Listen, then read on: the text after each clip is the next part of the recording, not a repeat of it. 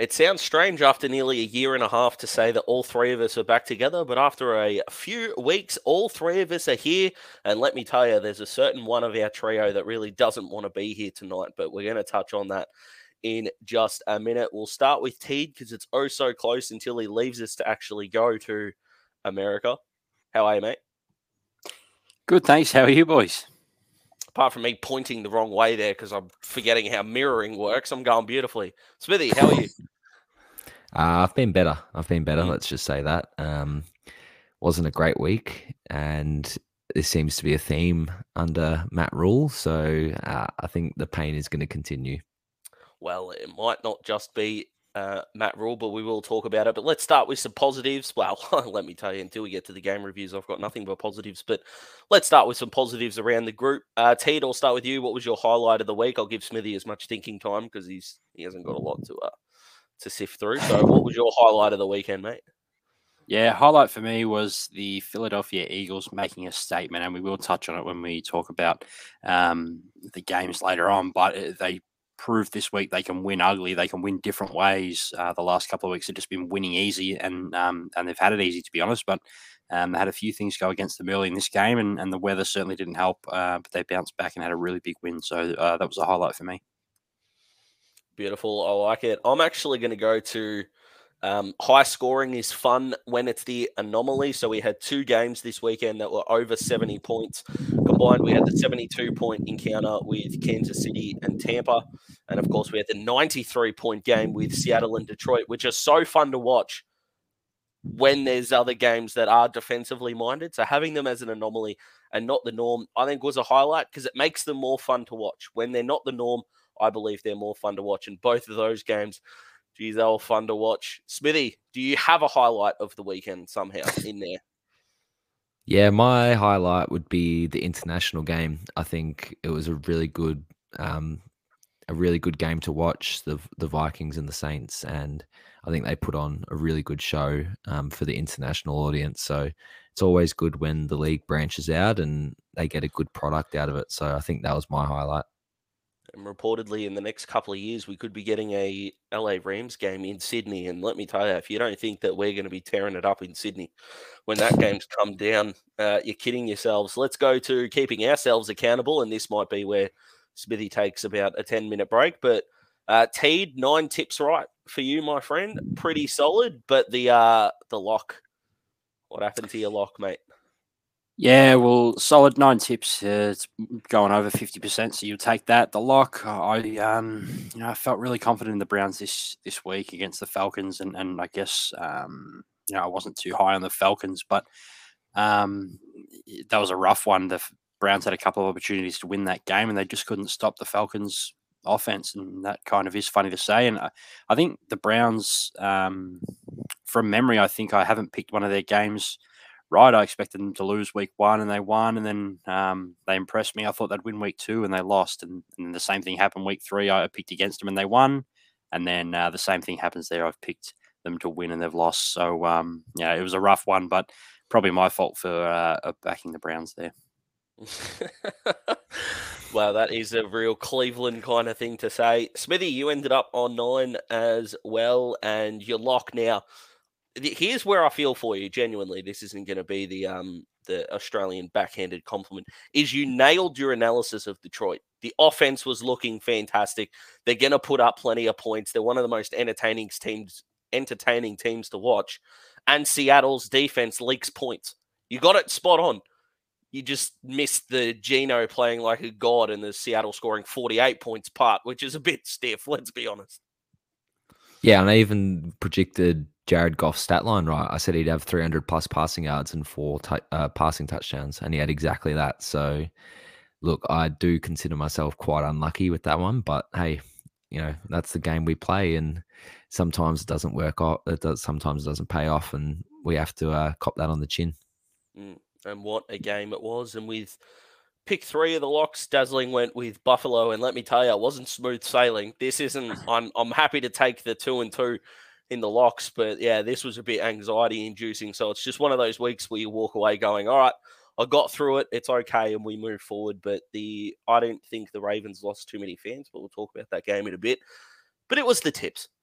13, to quote the great Anthony Hudson in Australia, 13. Smithy's shaking his head. Oh, no. And I'm joining Teed equal first on 37. If that doesn't tell you how broken the NFL is, Teed, nothing does. Yeah, well, I think I had a nice multi-tip lead before this round. And all, I mean, you got four more than me this week and we're a tie now, so that explains that. But, yeah, it was really good from you. If you can get 13 or 16, that's incredible. Now, Smithy, you told us that math wasn't our man's strong suit last week, but... I've been in the lab. I've fixed up my that is a man that is improving daily. He's done some simple math PDs at home, some professional development. Did I say that right? That's just... Yeah. Before I get ahead of myself, I'm just hoping I said that right. No, you nailed it, mate. You nailed it. All right, let's go to the certs now. Smithy, you were trailing by a handsome few, 3 it was, and you're telling me Colin got 2 and 3. So that just means that our man just had a prime opportunity to claw back a bit of that lead. How did you go? I also went 2 and 3, and I've got some bones to pick with a few certain franchises. I love the disappointment from Teed. Yes. I got, what is your gripe, my friend? Well, obviously the Cowboys produced, which I was happy about, and the Raiders had a good win. So there's the 2 ticks. But the New York Giants ran Wildcat offense for majority of the fourth quarter because they didn't have a healthy quarterback, and the Bears still couldn't cover the point line. So they can go in the bin. And then the Green Bay Packers were facing New England Patriots' third-string quarterback, and it took all of overtime to beat them. Green Bay can go in the bin. And then the Rams lost to a quarterback who had a safety at the back of his own end zone last week. So all 3 of those franchises can royally get stuffed. Oh, our man is not happy. But we live and we learn. It's only 3, so it's okay. Colin ran his Colin right, Colin wrong this week. And a bit like you, mate, he blamed franchises and not himself. So I'm worried you're kind of morphing into the same character at the moment. So something to work on during the week. That is probably the biggest insult you've given me in our 9 years of knowing each other. Well, it's just 360-degree feedback aren't just episodes, mate. They're ongoing. That's how we get better, and we do better. And TDs, how did you go, mate, this week? You've been in good form with the tipping. Your form with the locks has been questionable. Surely your form with the TDs is going spectacularly. Yeah, well, we started well. We had Joe Mixon run one in. I think he scored the first touchdown of the first game, and I thought this is the week I'm going to hit 5. And it was just downhill from there. Justin Fields for the Bears. I think the Bears got into the red zone 4 or 5 times and just couldn't do anything. He never even looked like getting close. Dawson Knox at tight end for the Bills. He didn't really look like doing much either. Thought it'd be a bigger game for him, but he didn't come close to scoring. The Los Angeles Chargers defense, they forced a couple of turnovers. I thought had a couple of times they were going to run them back for a score, but they just couldn't get it done. But Jerry Judy did salute for the Broncos, scored a touchdown, and that's 2 of 5, which brings me to 7 and 13 for the year. Not great, but it could be a lot worse. The math's improving. I like it. I like where our man's at, Smithy. If he's there, which he is, I reckon it's all uphill for our man. Yeah, that was crisp. I don't want to think about how much time that took him to prepare, but it was certainly crisp. Don't ask. Yeah. Our man's sweating before we jumped on, but that's the keeping ourselves accountable. Let's keep some franchises accountable. Let's get into the game reviews. And Smithy, I don't blame you for wanting to talk about the Seahawks and the Lions, because everything about this was crazy. It was just a nuts game. It was an absolutely crazy game. I think it carried into the second quarter of the Panthers-Cardinals game, which was started 3 hours after the Lions started. So it was a marathon. Both offenses were just going up and down the field. The big play was the pick-6 by Tariq Woolen at the start of the third quarter. I think it was the first play of the third quarter, undercutting a TJ Hockenson route and taking it back to the house. I think that was the play of the game for me. It just sort of put Seattle back in charge of the momentum in the second half. And although the Lions offense did all that they could to keep dragging them back into the game, the Lions just could not get a stop. Rashad Penny was running all over them. Geno Smith is looking like an upgrade on Russell Wilson at the moment, which is absolutely wild to say at this point in the season, but he's been unbelievable. The Seahawks weapons, DK Metcalf, Tyler Lockett, they were fantastic, and they just kept moving the ball. It looked like death by a thousand cuts for the Detroit Lions defense. And the Detroit Lions are only the second team in history to have a top three offense after 4 weeks of football and have a record 2 games under 500, which is just, it just goes to show that the offense has been absolutely balling, and this defense has a very, very long way to go before it is even competent. There's some people out on Twitter saying, if the Detroit Lions had a bad offense, it'd be a bad defense, they'd be 3-1. And it's so true, but because their defense is so tragically bad, they're unfortunately 1-3, having dropped games, scoring 35 points in week 1, 24 points in week 3, and then 45 points in week 4. So the offense has been on fire. Jared Goff probably isn't getting the credit he deserves, given the way he's played, just because they do have that 1-3 record. He's been fantastic, and sort of like the Geno Smith thing, Jared Goff has been a better quarterback in 2022 than Matthew Stafford. So just crazy to think about that. And yeah, it was a nuts game. It was a disappointing result personally, but all credit has to go to the Seahawks. They just keep making the plays when they had to get over the line. Yeah, they did. It was a fantastic result. So, T, just quickly, Detroit, they're the number 1 scoring offense. They're the worst scoring defense in the league. That hasn't happened since the Chargers of 2011. I mean, it's so easy to say, how do they improve? Just, you know, how about not conceding 48 points would be a fantastic start. But where do you see them going forward? Are they just the team of entertainment and let them progress? Or do you think there are real problems here? There's certainly real problems. I think it's extremely hard to go a whole season continually giving up these high scores. But by that same token, it's extremely hard to continue scoring that many points. So both those totals are probably going to come down, and you know, it probably is harder to keep scoring points than it is to stop scoring the points as the season goes on. And I can see this offense dropping off.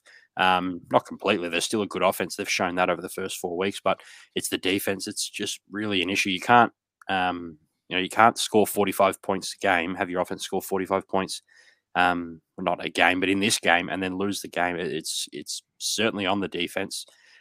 They've got talent on the defense. It's just not working at the moment. They are a young team, and they're going to put it together. I think they will improve as the season goes on, but it still will be a big issue all year.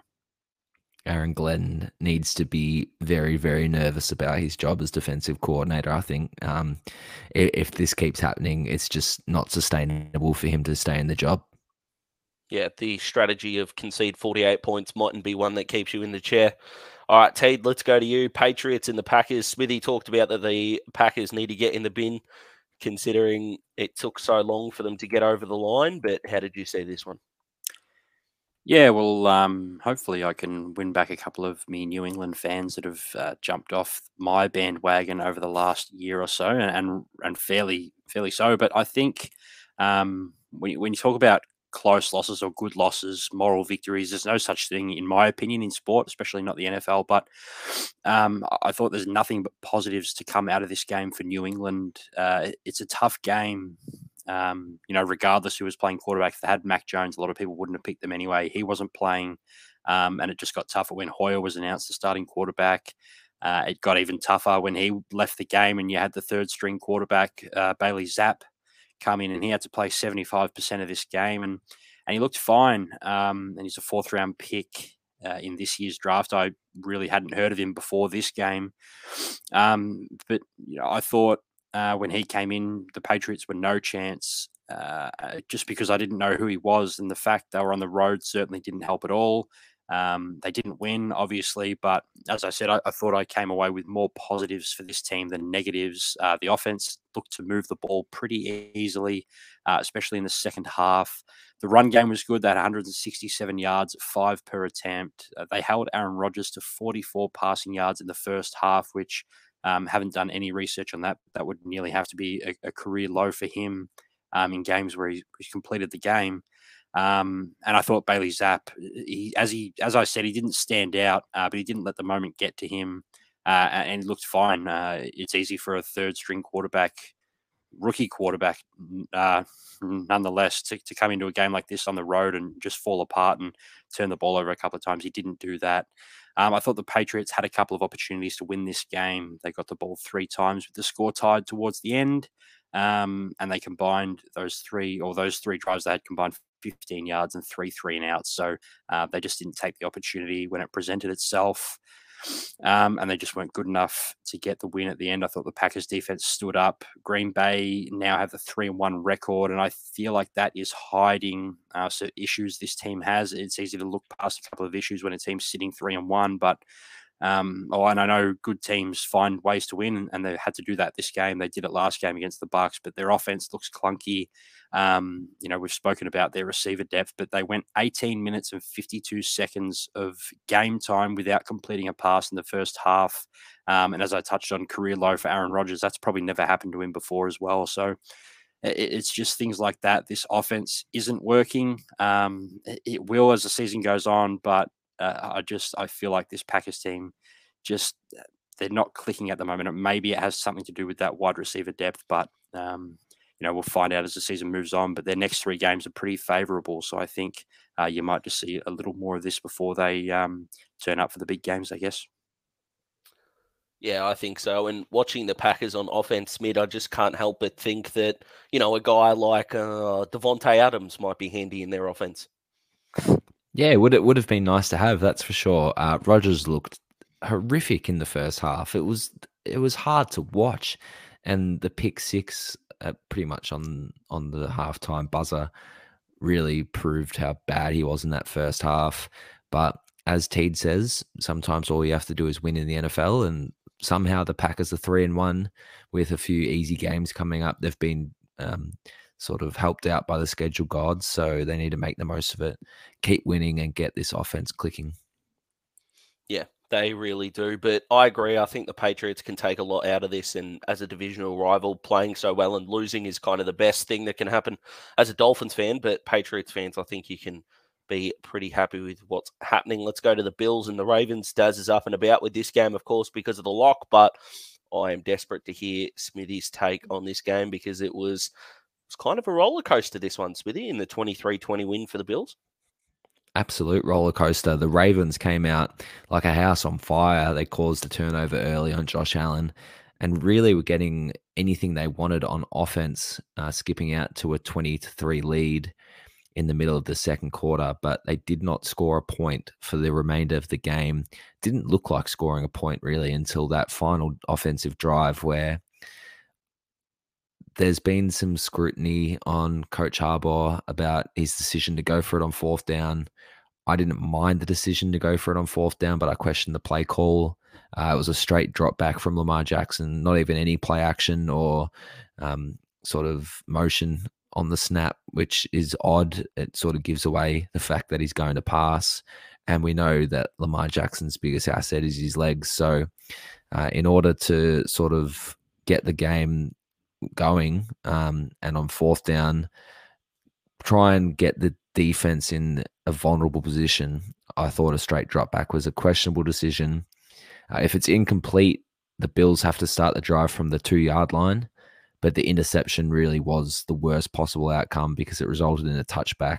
The Bills started on the 20 and marched down the field to kick the game-winning field goal. So, look, I listened to the Around the NFL podcast, and I think Dan Hansis nailed it when he said if the Ravens score a touchdown there and win the game, people are calling Harbaugh a genius for going for it and trusting his quarterback. So it really is just a win-some, lose-some sort of play. You got to trust your best player, and that's what Lamar Jackson is on this Ravens side. I really didn't learn much about either team. I think the Bills sort of scraped by and lent on their defense in that second half, and the Ravens showed the ability to make the splash offensive play and stick around with the best teams, but couldn't quite get over the top. So as much as it was a really good game to watch, I don't think we can take an awful lot out of it for both sides. I think the Bills are still one of the obvious favorites, and the Ravens are going to be a pretty good AFC contender. So yeah, all around pretty good game. And I didn't mind the decision to go for it late there. I'm curious to know from both of you boys, because you know that I like to scour Reddit because there I just have too much time on my hands sometimes. But one of my favorite NFL polls from the week was, what is the Ravens ceiling? Where's the furthest that they can get to this year? I'll let you know what the people thought first, and then I'll get your opinion. So 43% of the vote, which was, of course, the highest out of all the options, was the second round of the playoffs. Do you guys agree? That was my instinctual thought, the second round of the playoffs. Tate? If we're talking ceiling, I think if everything seems to go right for this team, I think they can make the AFC Championship game, but I do think they are a step below, say, someone like the Bills, just because they seem to lose these games, and that's two big leads they've given up already in 4 weeks. What are they, 1-2 and lost 2 or something like that? So both of their losses have had really big leads, and their defense is an issue. So they're two pretty big issues as far as the football team is concerned. I like it. All right, let's go to the Chiefs and the Bucks. And T, this has got you all over it. It was... I call this game the Twitter game. The reason's because it seemed like every time you looked up at your TV, there was just something to tweet about. Chiefs-Bucks was trending in the US, which I know the NFL can do at times, but it seemed like everyone was watching this game, commenting on this game. Mahomes brought the magic. Tom Brady's still a pretty good quarterback. No wonder he and Giselle are fighting, because he's still producing some quality. How did you see this game?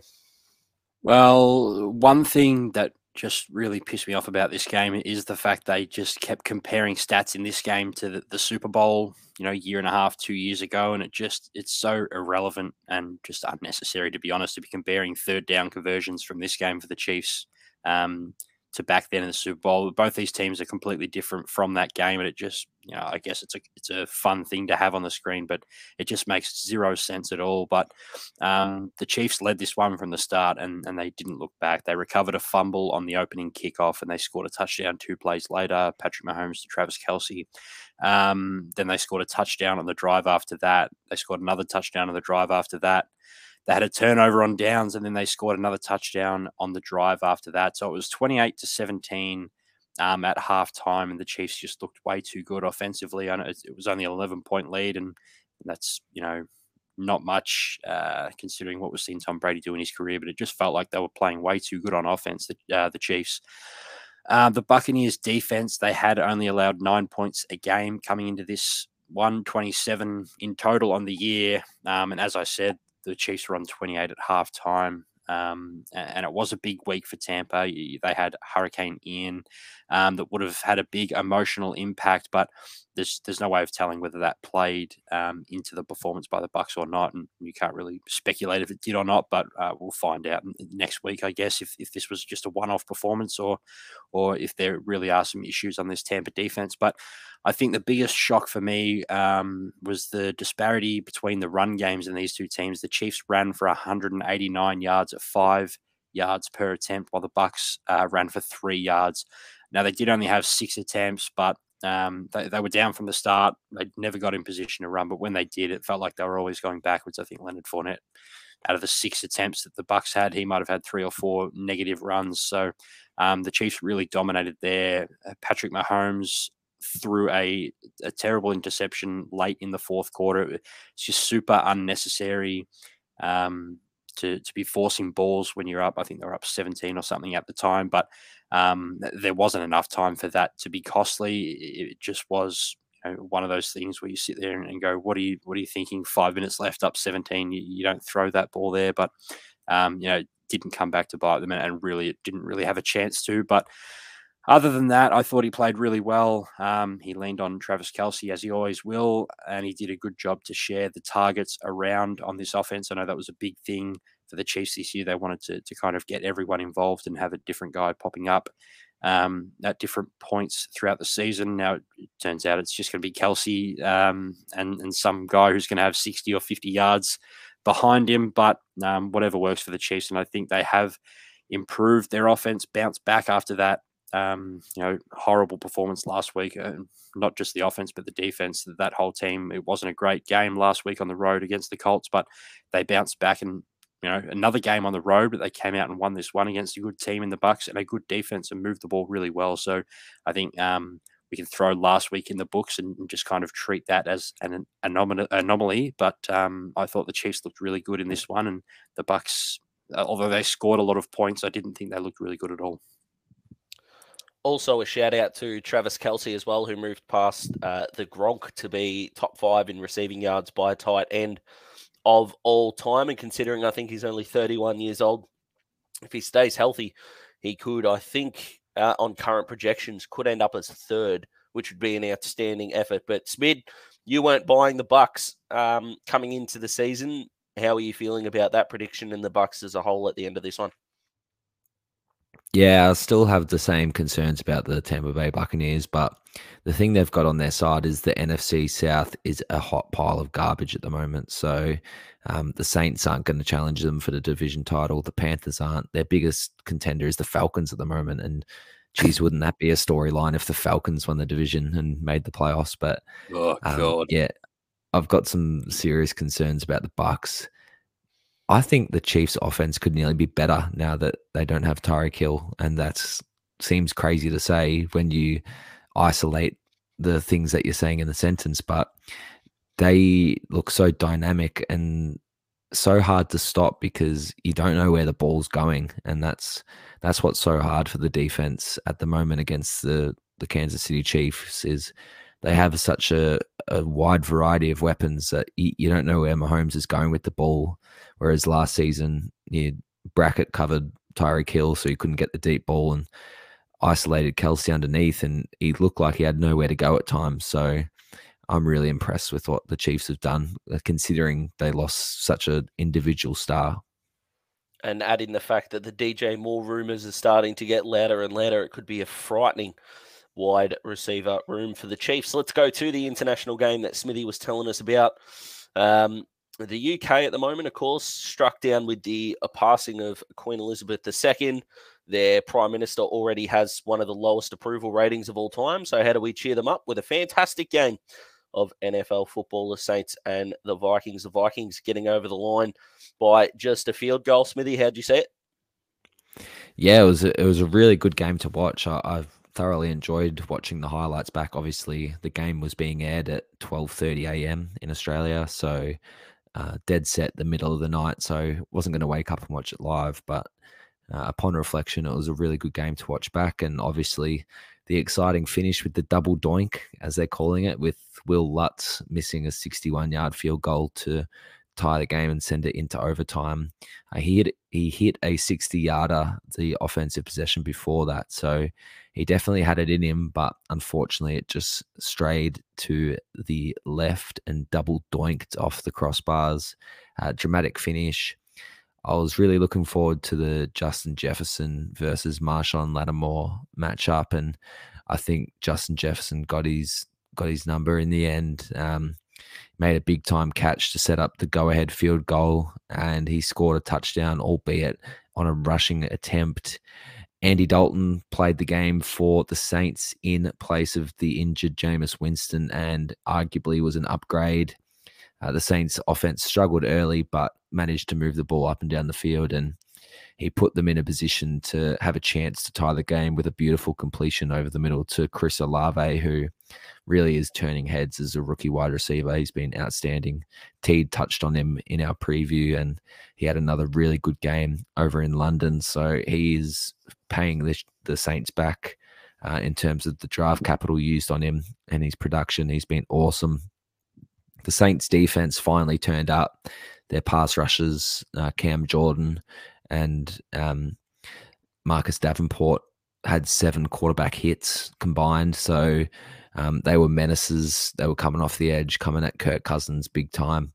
But unfortunately, it wasn't enough to get over the line. The Vikings, sort of like the Packers, it's the case of the NFC North teams at the moment. Somehow this Vikings team is 3-1 when they haven't played anywhere near their best football.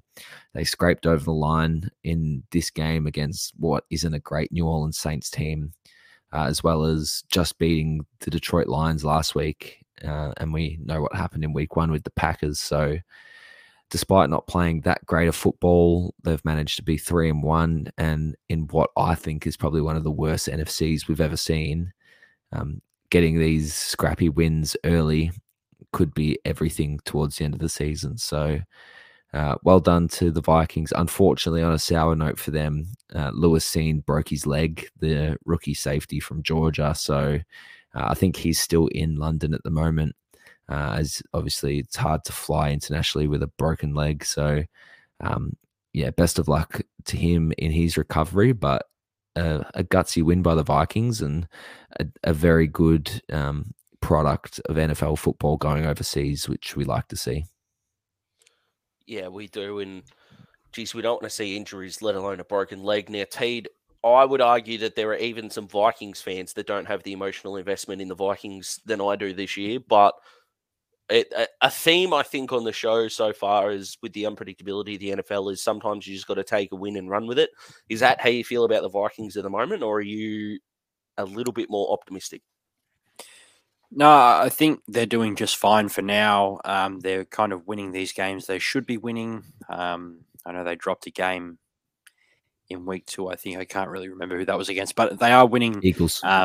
The Eagles, there you go. Okay, looking back, they probably shouldn't have won that game. And is that their only loss from memory? Yep, 3-1. Okay, 3-1. Yeah, at 3-1, you take that. You win the games you can. And if you're saying their only losses to the Eagles, who are undefeated right now, you can certainly live with that. The Vikings just have to keep going. 3-1 is a tie with the Packers for first place in the division. I think they would have it on tiebreaker right now, but you know, they just have to keep taking the weeks as they come. And I think the next time they play the Packers, that might be the one that settles the division. I know it's very early to say that. I don't know when that game is, but if they can sweep the Packers, that'll go a long way to winning the division. But this point of the year, if you're in a position to win and you've got a winning record, you just got to find wins. Also nice to know that Teed was listening, considering I said the Vikings were now 3-1 about 10 times in my little spiel. So shout out for staying on form. Well, speaking of 360-degree feedback that needs to come in now, we're not looking forward to Teed going, Smithy, but we're excited for him. Is that a fair statement? We're looking forward to the great man, but there is one thing that I am looking forward to when it comes to Teed leaving. It's only one small little thing, but how are we talking about the Commanders every week? Deep diving. This is of no offense to the people of Washington. Well, their football team. But of all the teams that we've covered, this is now 4 weeks in, we have covered 6 teams 3 times. 5 of them have a winning record. The other one is Washington. I don't understand it. Teed, explain it to me. You've got the Commanders and the Cowboys, and frankly, I'm sick of the buys. It's the NFC East. It's nothing special. Well, the best division in football, if we're going off records, Daz. But I was intrigued by the Commanders coming into the year. I'm no longer intrigued, and I picked this one more just because I wanted to talk about the Cowboys a little bit more. But they dominated this game, and a lot of the talk about this game was the strength of the Cowboys' defensive line against the weakness of Washington's offensive line. The big mismatch there, and the stats will probably fool you into thinking Washington's O-line held up. If you take a quick look at the stats, they only gave up the 2 sacks. The Cowboys are averaging 5, but Wentz was under pressure the entire game. He was just forced to get the ball out really quick, and he just was not effective. He was hit 11 times. Their offense committed 6 penalties, their offensive line committed 6 penalties for 56 yards. It killed their first 3 drives. They had big penalties on all 3 of those drives that just killed their momentum. And on total, they had 11 penalties for 136 yards on the day, which was a problem. And a lot of the talk about the Cowboys coming into the year was their discipline and how many penalties they gave up in the preseason. And in week 1, it was an issue as well. But I think they only had 4 penalties for 20 yards, which was really good. And if we compare offensive lines, I don't know you know, too much about what Washington's offensive line was predicted to be doing preseason, but not many people predicted the Cowboys to have a good offensive line, and their offensive line is pretty good at the moment. We'll find out next week when they have to come up against Aaron Donald, but that's next week. And I think this Cowboys defense, it's extremely good. They, you know, they held Terry McLaurin to 2 catches for 15 yards, probably his career low, or it certainly is one of his lowest games of his career. Carson Wentz had 27 incomplete passes in this game, and you compare that to Cooper Rush, who only had 27 pass attempts, and Rush finished with 53 more yards, and it just shows how ineffective the Commanders' passing game was. You know, I touched on the Cowboys' defense, a massive improvement from last year. They lead the league in touchdowns allowed per game. They've only allowed 1 touchdown in all 4 games, and they haven't allowed more than 195 passing yards in a single game so far. So really good start for them. On the other side of the ball, though, Cooper Rush, who just quietly is earning himself a nice big payday at the end of this season. I'm pretty sure he's going to be a free agent, and we've seen the amount of money that some backup quarterbacks have made in the past. I think he's in line for a nice big payday. Someone out there is going to be willing to pay him money, and you know, kudos to them if they want to do that. But he was efficient again, and this time the run game wasn't strong. It just wasn't working. They had 62, or the Cowboys had 62 rushing yards on 29 carries, which is just about as bad as you're going to get. If you run the ball nearly 30 times, that's just under, maybe just over 2 yards per carry. But a lot of credit should go to Washington's run defense there, but it was their pass defense that was horrible. I thought it was a good matchup, but they were just bad. They did only allow 217 passing yards, but they gave up way too many big plays, and that was against an offense with Cooper Rush at quarterback, who had been lacking big plays in the passing game. You know, as I said, I thought that would be a strength for Washington coming into this game, being able to limit big plays from Cooper Rush, but they couldn't do it. They had 2 big defensive pass interferences that just extended Cowboys' drives. They had 2 interceptions early that were taken away from defensive holding penalties. So it was penalties that killed this team on offense, penalties that killed the team on defense, and it's just hard to see where Washington go from here. They put all their eggs in the Carson Wentz basket. It's just not working. They do have more issues than just him, but you need to get the quarterback position right, I think, before you can really start making moves, and they haven't done that. I was struggling with my mute button there. This is not confirmed, but I'm pretty sure the Panthers will pay Cooper Rush $120 million for 3 years. It sounds like something you would do, Smid. Yeah, Dave Tapper is licking his lips watching Cooper Rush play at the moment, and I am petrified. How old is Cooper Rush? Do we know? Been in the league 6 or 7 years, I think. So you've been nearing 30. Yeah, 28, 29.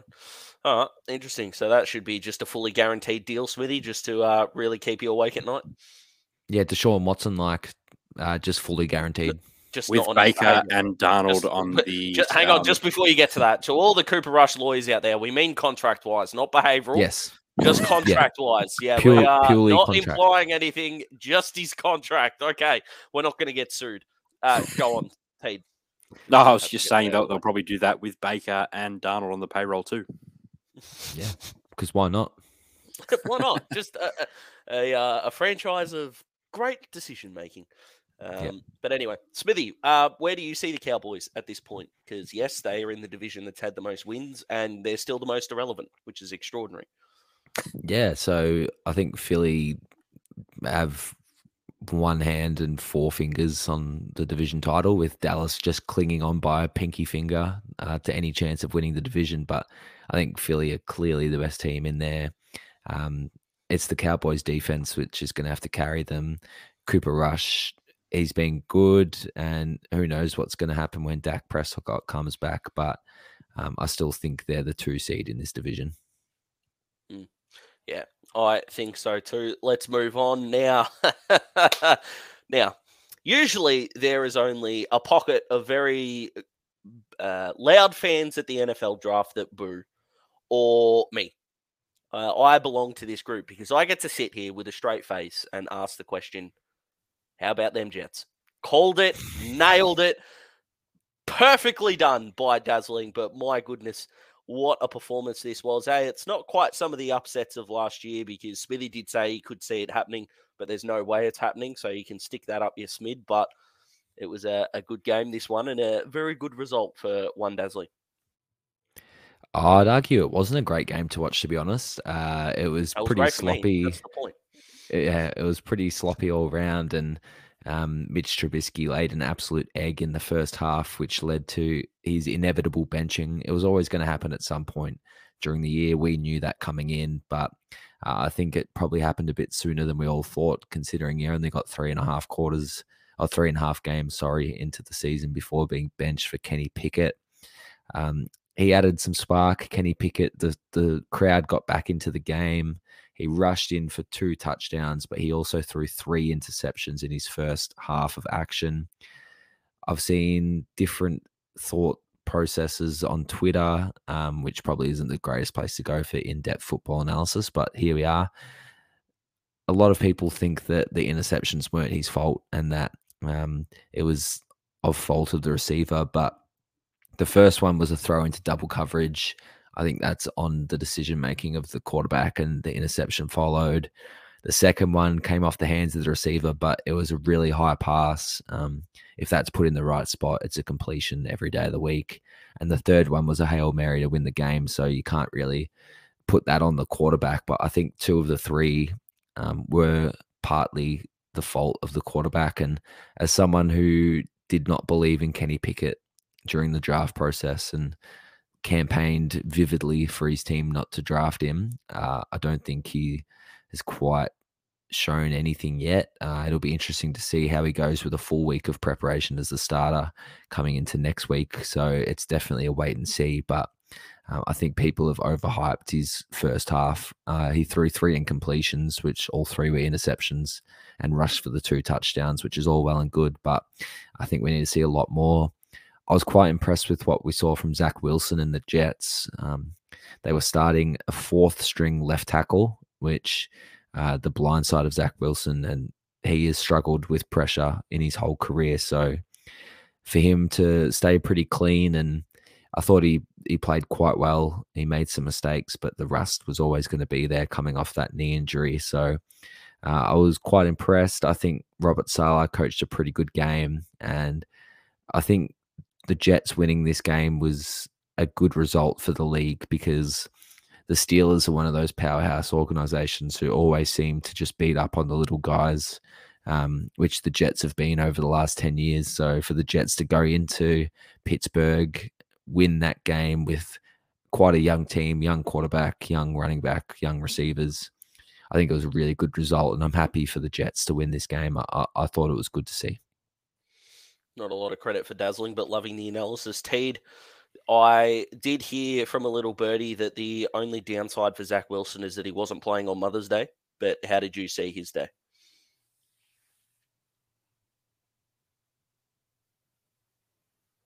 Has he got us? Or... Oh, he's on mute now, man. Oh, no. Where is he at? There we go. Daz does it 100 times, and it just catches on here. Smithy, you'll be next, but... No. Oh, yeah, of course it's my fault. Why wouldn't it be? One of my best singers, and Jesus just died like a lead balloon. Love it.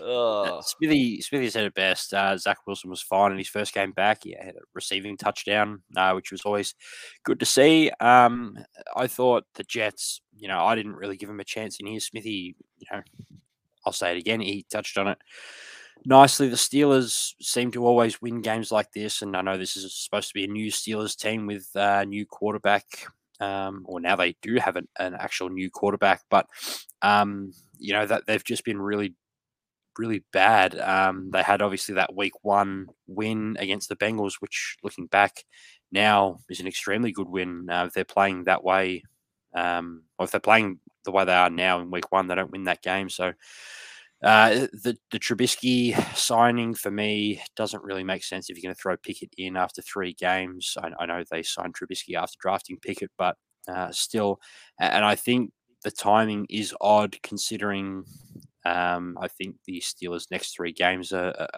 against some really good teams and some really good defenses. So not the ideal time to be putting Kenny Pickett in, but you may as well see what you've got. But you know, I thought the Jets played really well. I guess I'll say they played really well. They only did beat the Steelers, but not many people expected too much from the Jets before this game, and I'm not sure how many people expect much from them after this game, but I didn't pick them in this game. So whenever a team comes out and wins when I don't give them much of a shot, you know, they do deserve a bit of respect. Yeah, spot on. So they've got the Bills, the Bucks, the Dolphins, the Eagles. That's their next month. Yeah, welcome to the NFL, Kenny Pickett. Yeah, exactly right. And that's followed by, I think, their bye. So, yeah, that's going to be a tough month for Kenny to associate himself into the NFL. Let's go to the last of the in-depth, and before we get into the quick fire, our under pressure, and then our MVP. And the defensive player's not going to get much of a look in there, but we'll talk about those in a tick. But, Teed, you've got the Broncos and the Raiders, which leaves now the Texans as the only team without a win in the NFL. But what did you take out of the Raiders getting the job done over the Broncos? Yeah, it was good to see the Raiders finally bounce back and kind of live up to a bit of expectation that they set on themselves in the offseason. They scored 32 points in this game, and that did include 6 points from a defensive touchdown, a 68-yard fumble recovery. But the Broncos, I touched on in the preview, I thought they would break out of their slump here. And in the first half, it looked like they were going to do that. They scored a couple of nice touchdowns, a nice 20-yard touchdown by Jerry Judy. I think Cortland Sutton also had a touchdown, but it got to the second half and they just couldn't do anything. Russell Wilson scored a touchdown in the fourth quarter, but that was it. They scored 7 points in the fourth quarter and ended up losing this game by about, 9 points. But you know, it just so happened that Josh Jacobs had the best game he's had in a very long time against what has been a pretty good run defense with the Broncos. 28 carries, which is a lot for a running back, but he 144 yards and 2 touchdowns, and he even got involved in the passing game, which doesn't happen too much lately for him, especially this season. He hasn't been involved too often, but you know, it was the Broncos' run game that they just couldn't get anything going. 85 yards on 20 carries.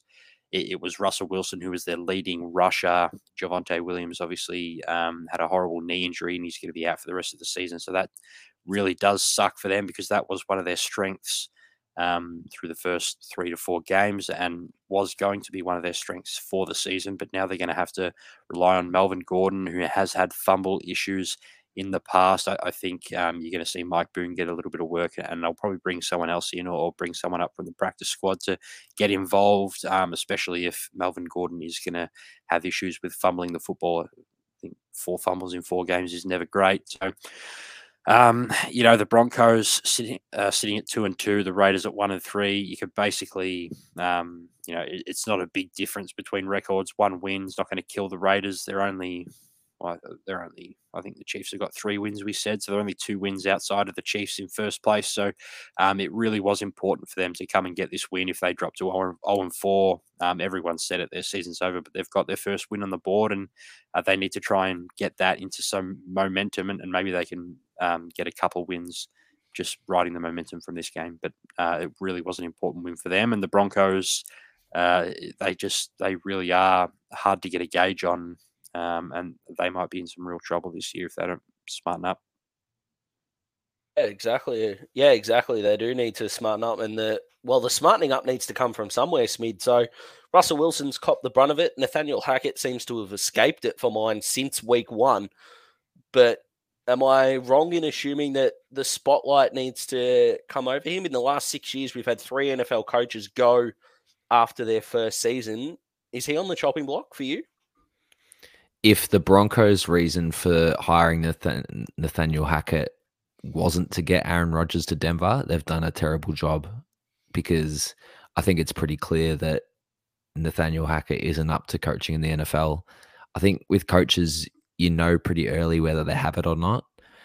Obviously, Mark McDaniel in Miami has shown that he has definitely got the ability to be a head coach with how he's gone about the start of the season with the Miami Dolphins. Brian Daboll in New York has done an unbelievable job in his first 4 games, leading a talent-deprived roster to a 3-1 start. But you look at Nathaniel Hackett in Denver, they pretty much gave him a Ferrari and he's parked it out in the street. And it's pretty clear to me that he's not a good coach. And I think a lot of the criticism needs to be piled on him because their defense has been humming, but they just can't get anything going on offense. And he was supposed to be the offensive guru coming over from Green Bay. And unless they did it only to get Aaron Rodgers and they're going to look elsewhere, it's been a poor hire. Yeah, that's what's frightening, I think. But is anyone ready to lay claim that they're not making the playoffs? Does anyone want to write them off after week 4? I will. Oh, so they're a lock to make it. I like it. Alrighty, let's go quick fire style. The quick fire takeaway out of the Bengals Dolphins for me is not the result, but Tua Tagovailoa has just been through a pretty horrible 5 days. Sorry, not 5 weeks. The first start to the season was spectacular, but he's now had what is commonly known now as 2 concussions, although everyone bar the independent doctor could see that given the way that he was stumbling around. It might induce a rule change in the NFL regarding taking players off automatically if they are neurologically stumbling post a hit, which is going to be interesting once playoffs come. But if it's consistent, we don't have a problem. Teddy came in and he was fine at first, ended up the interception that cost the Dolphins the game. But for mine, I don't know about you boys, but as a Dolphins fan, my massive concern is that the independent doctor's been let go basically for medical negligence, which is not what we want in the NFL at all. Tua's already been ruled out. I mean, did we really need to be told that? But in this case, I'm glad that we have, and I just hope that the young man is okay and Teddy will do what Teddy does against the Jets. But Smithy, just quickly, quick fire, of course, take away from this game. I was going to say your definition of quick fire is a 2.5-minute ramble, but I'll quickly just say that the game was hard to watch because after what happened, and hoping that Tua can recover fully. And there needs to be some serious questions asked of the process. Yeah, he's not in a great mood here, man. Tate? Yeah, well, I thought the Dolphins played really well considering they were on a short week and had the injury cloud over Tua, and he went out during the first half, and they were in this game in the third quarter, and I think they just gave up the last 13 points of the game, which was unfortunate, but I think they deserve a lot of credit for sticking with the Bengals for so long in this game when it just felt like everything was going against them coming into the game and certainly during the game. And a shout out, T. Higgins as well was dominant, and the Bengals were very good. Falcons, Browns. Now, T, I won't let you comment on this one because you're still filthy after your lock, but Smithy, it was kind of a battle of their mediocrity in this one. Yeah, I thought the Browns were on track early to get a win. They were moving the ball, but just a few mistakes from the Browns offense cost them. It's unbelievable that the Falcons are winning when using Kyle Pitts, arguably the best tight end prospect we've seen out of college. It's a blocking tight end. Unbelievable. Cordarrelle Patterson on IR now, so the running game for the Falcons might be limited. Yeah, I think so. And Tade's still filthy, so we'll move through to the Colts and the Titans. Only one that picked the Titans, so Daz has got a shit-eating grin, but, I mean, what do we make of this Colts team? Good tip from you, Daz. Genuinely, Oh, that was genuine? Oh, okay. That was genuine, yeah. I didn't think it was. That was horrible, but thanks, mate. Yeah, no, that was genuine, but the Colts, geez, what do we do with the Colts? Seriously, like... That's what I asked Hayden and was waiting for his answer. Sorry. What? It just makes you look back on that win they had last week against the Chiefs and it's just, you know, they're so fortunate to have gotten that win. Otherwise, they'd be sitting at 0-2-1 or 0-3-1, actually, because there comes me bad maths into it again. Oh, it's back. But, yeah, they're really fortunate to have gotten a win. And, you know, they're only sitting one win outside of first place in that division. So I think if they're in any other division, they might be in a bit of trouble this year. But I think they are talented enough to put it together. And, you know, they might only need 8 wins to win this division. So we'll see how they go. And Smith, also, just quickly, yep. Have we seen a larger regression from a player, Jonathan Taylor, at the start this season? He's just done absolutely nothing, and and now he's injured. So I feel absolutely sorry for anyone who took him number 1 in fantasy drafts. Yeah, ankle. Wow. Yep, so that's unfortunate. And of course, some fuckwit round the traps thought Matt Ryan would have a MVP vote. I mean, what kind of moron would genuinely think that's going to happen? No, technically, you didn't really have to bring that up ever again, Des. Who would have thought? That's aged like milk. Yeah, it absolutely has. It's aged like Joan Rivers' face. Giants and the Bears, I mean... Ugh, is the way I describe this game. Smithy's shaking his head. Teed's giggling. That pretty much sums it up. We could just move on from that, I think. I watched a lot of this game because it was It was one of the games for my certs, and the Panthers weren't playing in the early window, and I regret it. It was hard to watch. It was like watching paint dry. Yeah, One thing I will say about the Giants is lots of people just coming out and I guess making fun of Giants fans for being excited that they're 3-1.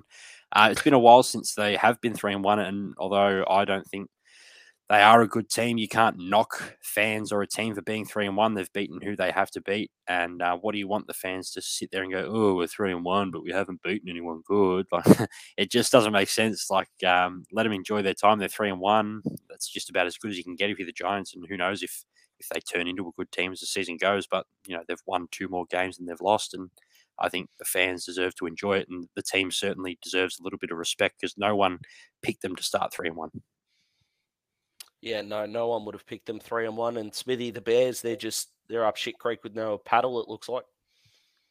Yeah, it's one of the worst constructed rosters I've ever seen behind a rookie deal quarterback. They've got so much money to spend this offseason. They need upgrades all across the park. Yeah, I mean, I don't think I could have put it better there. They're struggling at the moment. I'll tell you who's not struggling, and that's the Eagles, who got over the Jags. I mean, I wouldn't say comfortably, but they were the better side on the day. Trevor Lawrence, his inconsistency kicked in again, Smithy.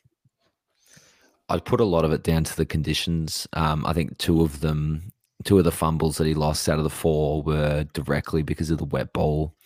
The interception was just a really good play by James Bradbury, and the other 2 came off strip sacks from Hassan Reddick, who is brutally unlucky not to get a vote in the non-QB MVP. But the Eagles, for everyone saying that they hadn't beaten anyone or hadn't been challenged, this is the game. The Jags were up 14-0 early, rainy day, and the Eagles piled on 29 of the next 32 points, I'm pretty sure, to go away and win quite comfortably. So I was really impressed with them.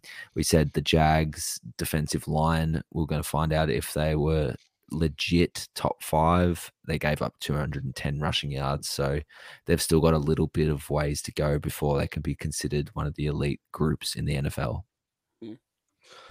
Beautiful. Teed, I'll let you discuss this game first because Smithy might need to just take a moment, but the Panthers and the Cardinals, and I mean, I am stunned that I'm the only one that picked the Cardinals there. And you lay claim this is one of the more disgusting moral things I've heard, is that you're actually blaming Smithy's speech on why you changed your tip.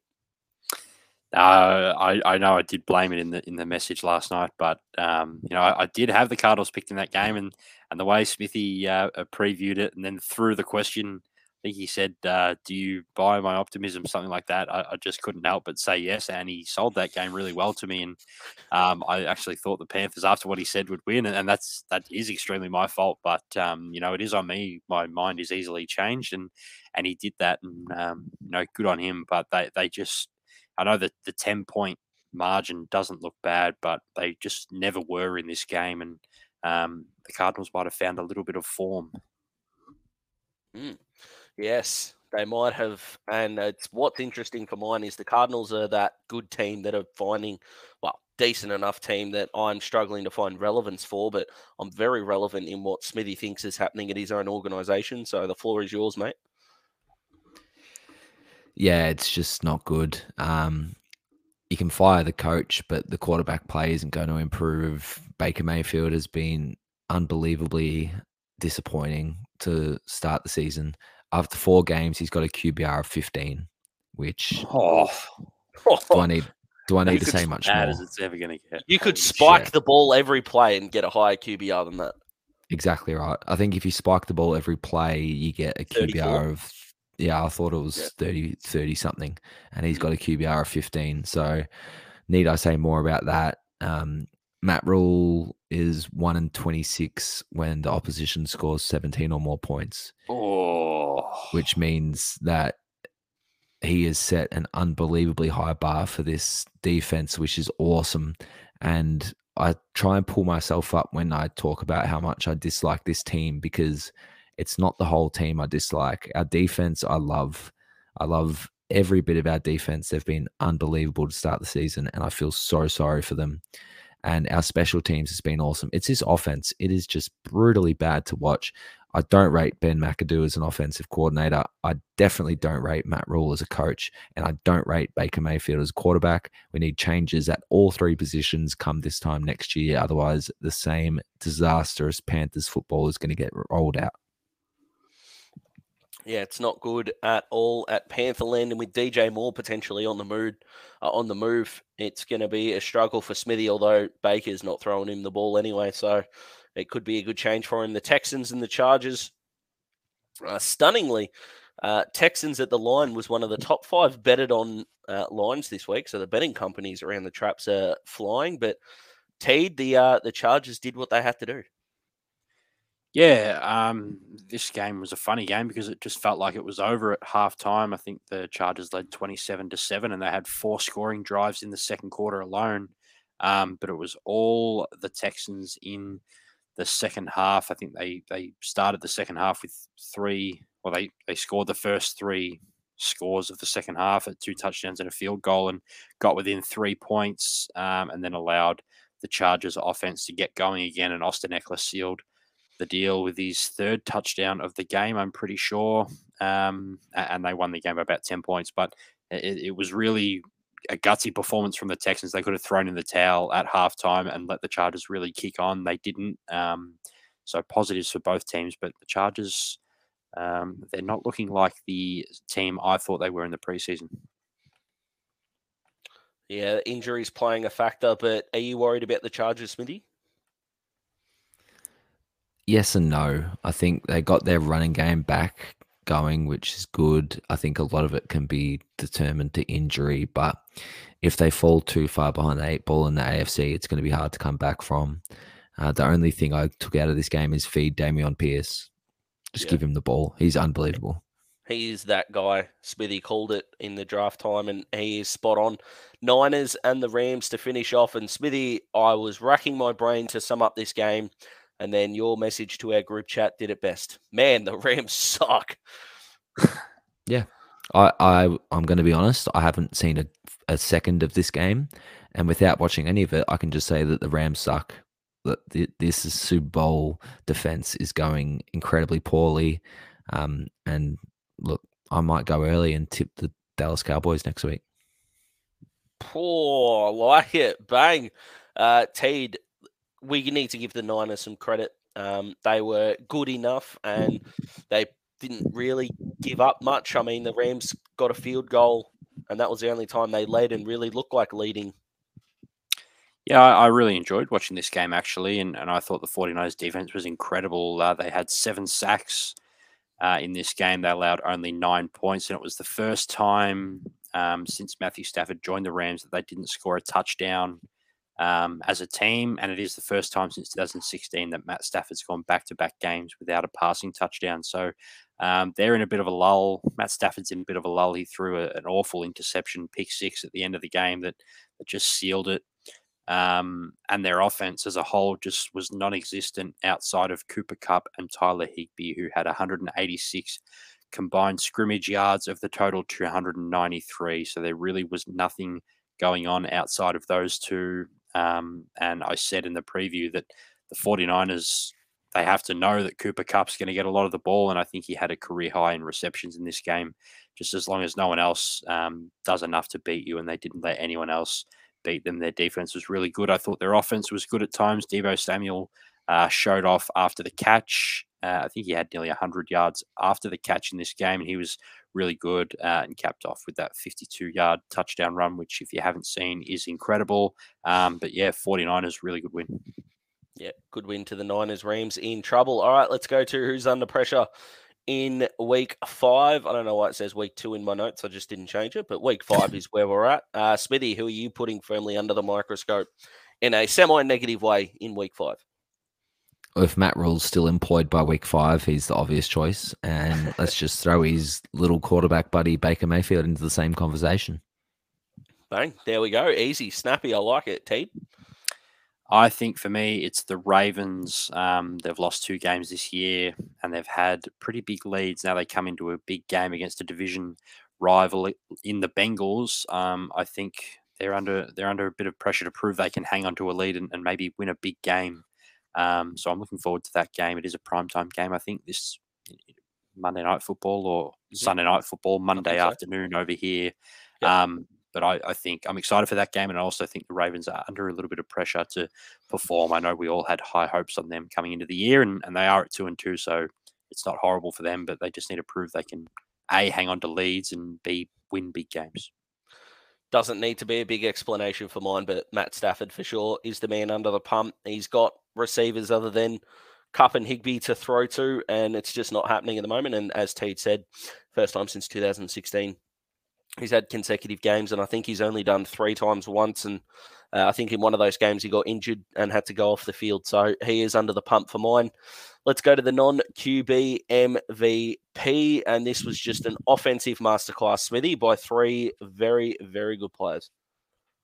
Yeah, absolutely. It seemed like the week for big running back numbers. So it was good to see the running backs get involved. But I will give another little shout out to Hassan Reddick, who was quite unlucky not to get a shout out. But with the 1 vote, it's Josh Jacobs from the Raiders. We spoke about his ability on the ground. He had 28 carries, which is just huge, for 144 yards and 2 touchdowns, and was one of the main reasons the Raiders could get their first win. I touched on this guy earlier, but it's Rashad Penny with 2 votes, 17 carries for 151 yards and 2 touchdowns. It just seemed like whenever the Lions looked to be getting back on top of the game, they'd give the ball to Penny and he'd have a long touchdown run. He also converted the 3rd down to end the game, so he was unstoppable. And the 3 votes from the same game, it's a tight end, TJ Hockenson from the Lions, 8 catches, 179 yards and 2 touchdowns. Unbelievable numbers for a tight end. And yeah, he was one of the main reasons and one of the main targets for Jared Goff to keep the Lions in that game. And despite their defense stinking it up big time, it was great to see him dominate as he did. Yeah, it absolutely was. So Hockenson joins Jefferson, Hill, Tyreek, that is, of course, and Jalen Petrie on 3 votes. Saquon Barkley, Jalen Waddle, Devontae Smith, and Rashad Penny are all on 2. And DeAndre Swift, Darius Slay, Khalil Herbert, and Josh Jacobs all on 1. So no one's had a repeat performance, but we're looking forward to seeing who can and separate themselves. Gentlemen, it's been a pleasure. I'm going to let Smithy sign off in his signature style, but Teed, only one more episode, I think, until you go away, mate. So it's going to be your best, and can't wait to see what math you're going to bring us in the preview. It's going to be extraordinary, but Smithy, all yours, mate. Yeah, next week, the big send-off for TD, and we are stoked for our man to get over to the United States of America. It's going to be a great time for him. So Daz and I will hold down the fort, but let's just say next week's the last dance. Can't wait for that one. Thursday is the last dance. So we'll get behind our man. Stick with us and listen to that episode. Make sure to like and subscribe if you haven't already. But most importantly, stay safe, everyone.